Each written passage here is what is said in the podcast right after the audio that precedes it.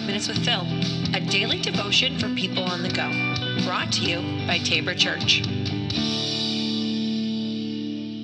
Welcome back to the podcast. This is Five Minutes with Phil. It is Monday, and we are a brand new week, a brand new possibilities, all wonderful things that God puts in front of us each and every day. But a new week reminds us that, you know, it's a clean slate. God gives us a clean slate all the time.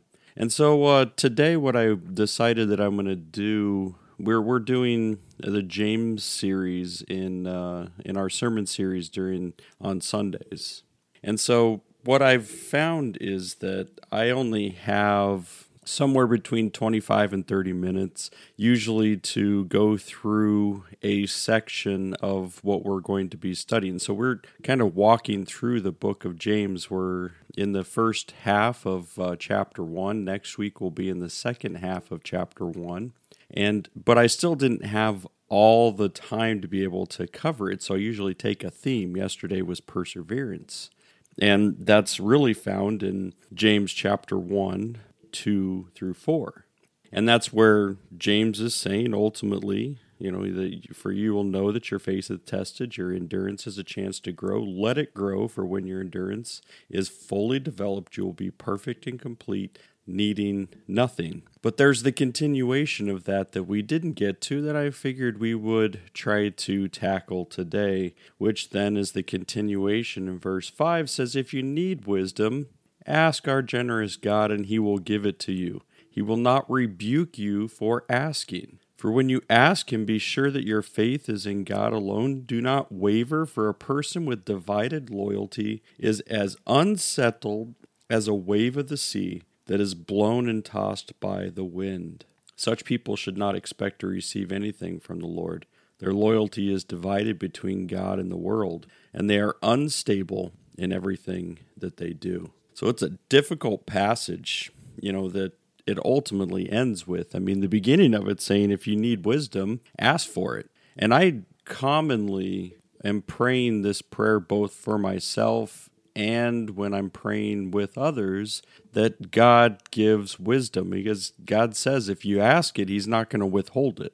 But this is where it also says, but be careful that when you're asking for wisdom, don't be double minded. Don't be saying, I'm trying to hold the ground in both in this place of, well, I'm, you know, a servant of God, but I'm also going to, you know, serve and ultimately be um, in the world completely as well. Jesus gives us a dynamic of both living in the world but not being of the world. Knowing that dynamic is ultimately what James is also trying to be able to lay out, you know, for us today. And he's saying be careful when you're asking for this because you want God to be the one who's going to give the wisdom because then you're not going to be unsettled then you're not going to be wondering how to be able to do both things all the time, trying to please men and please God. It's impossible. You can't do it. And so we really understand then as we, you know, the, the do not waver for a person with divided loyalty is unsettled as a wave of the sea that's blown and tossed by the wind. People get pushed back and forth. When you don't know where you stand, you don't have a good foundation. And this is when the wind pushes you back and forth, back and forth. There is no ground that you can hold on to. I'm reminded, uh, you know, at Tabor Church, we do, um, we are a creedal church, and we do the Apostles' Creed every single week in worship. And that is primarily because here is a truth, a truth of God that we're standing on. Because if we're trying to stand anywhere else, it's going to be real shaky, especially in the world right now. There's lots of things that are trying to throw us back and forth, toss us to and fro. And yet, what we stand on is the truth of God. God, our Father, is the creator of the heavens and the earth. In Jesus Christ, we have a Redeemer. the one who came to live, who, who died for us, who also rose again for us, and we believe in the Holy Spirit, the holy Christian church. And, and those are wonderful parts about the truth because even if we don't understand it all, even if we're still trying to be able to discern what is good, what is right, like we're saying, but here's the truth. I may not get it, but I know I'm standing on it. And if I'm standing on it, that means that there is that foundation. I don't have to be tossed back and forth. When I'm asking God for wisdom, He's going to say, Here, I want you to have it, because God's never going to withhold it.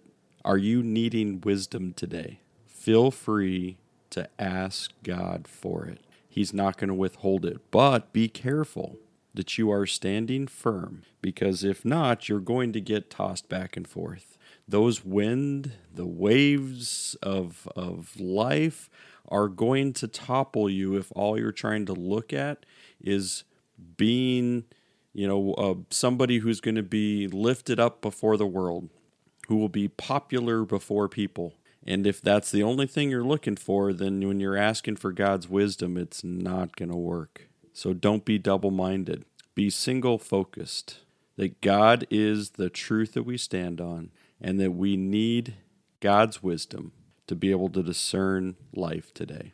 Hopefully that helps you out a little bit today. We'll continue to dig into James and, and even moving forward in chapter 1 um, not too much because we'll also get to uh, that at, at, Tabor Church next week. So, all right, everybody, have a great day. We will uh, see you tomorrow.